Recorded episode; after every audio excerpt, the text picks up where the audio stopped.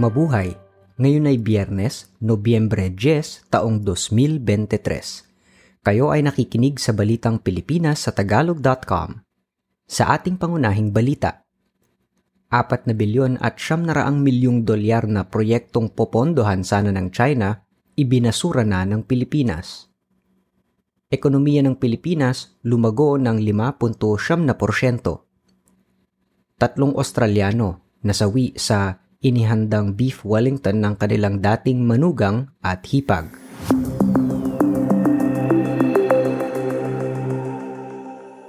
Ibinasura na ng Pilipinas ang 4 na bilyon at 700 milyong dolyar na pagpopondo ng China sa tatlong proyektong pangriles ng bansa.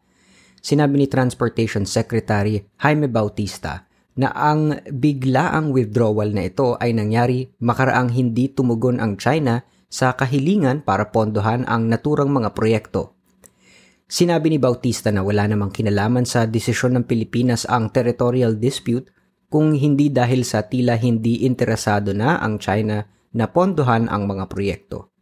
Noong Oktubre, nag-withdraw ang Pilipinas sa Belt and Road Initiative o BRI ng China nang hindi ito tumugon kaugnay ng status ng pagpupondo ng mga railway projects. Ang Pilipinas ang pinakahuling bansang nag-exit sa BRI ng China kasama na ang Italy.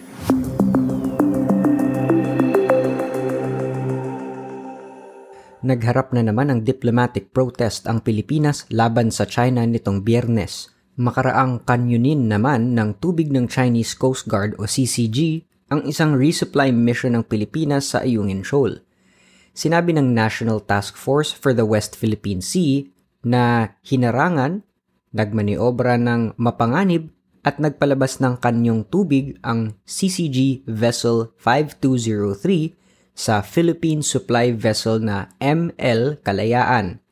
Ang ilang tropang Pilipino na nasa nabubulok na BRP Sierra Madre na sinadsad ng Philippine Navy sa Ayungin Shoal noong 1999 ay umaasa sa resupply mission para sa kanilang pagkain at inumin.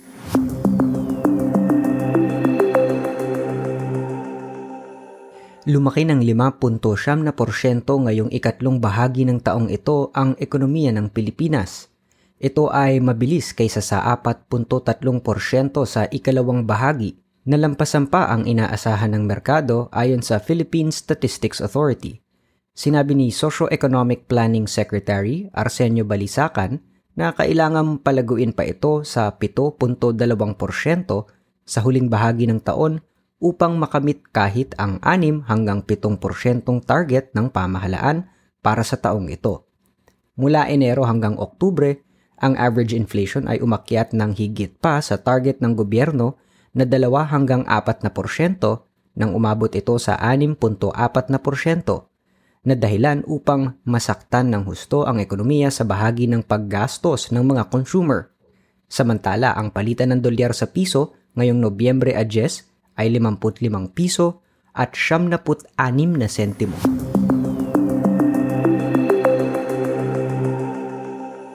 Ang walang trabaho sa bansa ay umakyat ng 4 at kalahating porsyento nitong Setyembre, kumpara sa 4.4 na porsyento noong Agosto ayon sa Philippine Statistics Authority.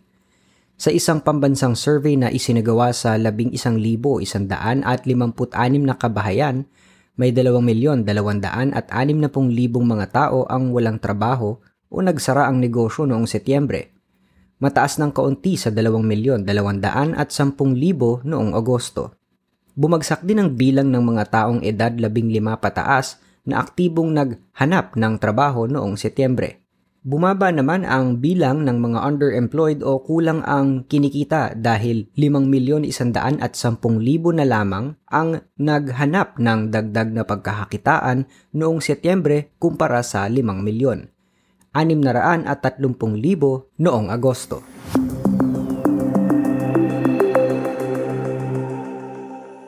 Ligtas na nakatawid sa Rafah crossing sa Egypt ang 76 na mga Pilipino ang mga ito ay bahagi ng mahigit isandaang Pilipinong humingi ng tulong sa pamahalaan para makaligtas sa gyera ng Israel at Hamas. Sa ngayon, napauwi na ng pamahalaan ang isandaan at dalawamput dalawang overseas Filipino workers o OFWs at limang mga sanggol simula nang isagawa ang pagpapauwi noong Oktubre 18. Kasama ring na iuwi ang labi ng tatlong caregivers na napaslang sa pag-atake ng Hamas sa Israel noong Oktubre 7. Ang napauwi ay binigyan ng financial assistance na 125,000 piso ng Department of Migrant Workers – Overseas Workers Welfare Administration, Department of Social Welfare and Development, at Technical Education and Skills Development Authority.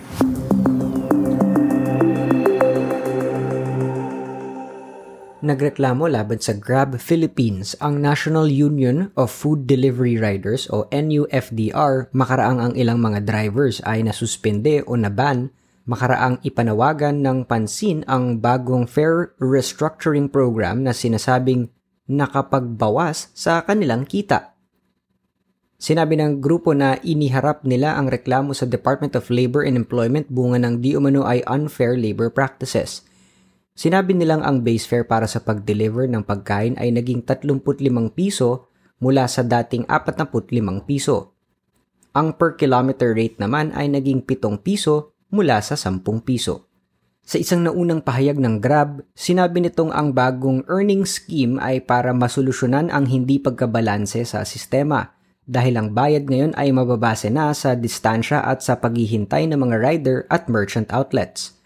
Sinabi rin ng kumpanya ang garantisadong minimum fare ay magbibigay ng kasiguruhan sa mga delivery riders na kumita ng higit pa sa minimum wage.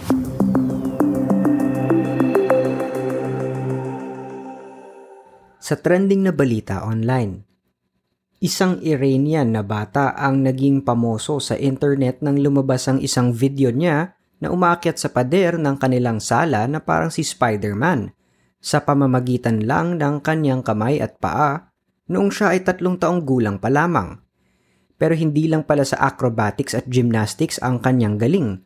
Ang batang si Arat Hosseini na ngayon ay limang taong gulang ay nag-viral na naman sa internet dahil sa kanyang napakahusay na paglalaro ng football. Si Arat ay nakita sa isang viral video na naiwasan ang mga kalaban sa football sa pamamagitan ng kanyang mahusay na pagsipa. Ayon sa ama ni Arat na si Muhammad, una niyang nadiskubre ang galing ng kanyang anak nang ito ay tatlong buwang gulang pa lamang nang makita niyang nakakapit ito sa iba't ibang lugar sa pamamagitan lamang ng kanyang mga kamay. Sinanay niya ang kanyang anak sa gymnastic at acrobatic skills tulad ng handstand at pagtalon sa mataas na lugar at pagbalanse ng ito ay mag-isang taong gulang.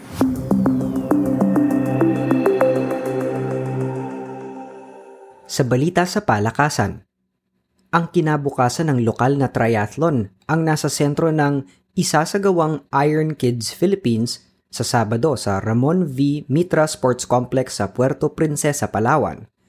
Apat na titulo ang pag-aagawan ng isandaan at dalawamput limang mga batang edad anim hanggang labing lima.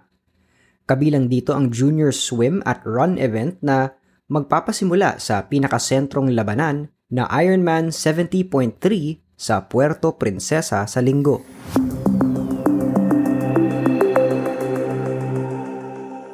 Sa balitang showbiz, muli ay magiging bahagi ng Miss Universe 2018 na si Catriona Gray ng all-female hosting team para sa ikapitumput dalawang Miss Universe pageant sa El Salvador sa Nobyembre 18. Kasama ni Catriona si Miss Universe 2012, Olivia Culpo at ang mga TV host na sina Maria Menunos, Jenny Mai, Jenkins at Zuri Hall Si Catriona ay magiging correspondent sa backstage kasama si Zuri. Ang mga delegadong kalahok kasama ang bet ng Pilipinas na si Michelle D ay nasa El Salvador na ngayon.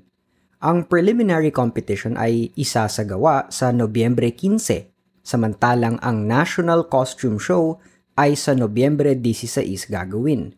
Ang finals naman ay ipapalabas sa Pilipinas sa Nobyembre 19.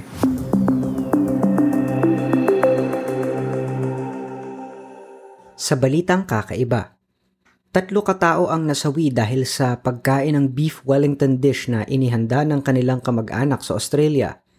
Inimbitehan ang tatlong ito kasama ang limang iba pa ng isang babaeng nakilalang si Erin Patterson sa isang tanghalian sa Leongatha, Victoria, Australia noong Hulyo. Napag-alaman na ang nilutong beef wellington ni Patterson ay may lamang death cap mushrooms. Ang death cap mushrooms o Amanita phalloides ay kadalasang tumutubo sa ilalim ng puno ng oak at matindi ang lason. Kabilang sa mga nasawi ay ang 70 taong gulang na mga dating biyena ni Patterson at ang 66 na tatlong gulang na dati nitong hipag. Nilason din ang 69 na taong gulang na kasalukuyan asawang ni Patterson pero gumaling. Hindi naman nalason ang dating asawa ni Patterson na inimbitahan niya sa tanghalian dahil hindi ito pumunta. Itinanggi ni Patterson na sinadya niyang lasunin ang kanyang mga kamag-anak dahil ang mushrooms na kanyang inilagay ay binili niya umano sa grocery. At yan ang kabuuan ng ating mga balita ngayong Nobyembre 10, 2023 para sa tagalog.com. Basta sa balita, lagi kaming handa.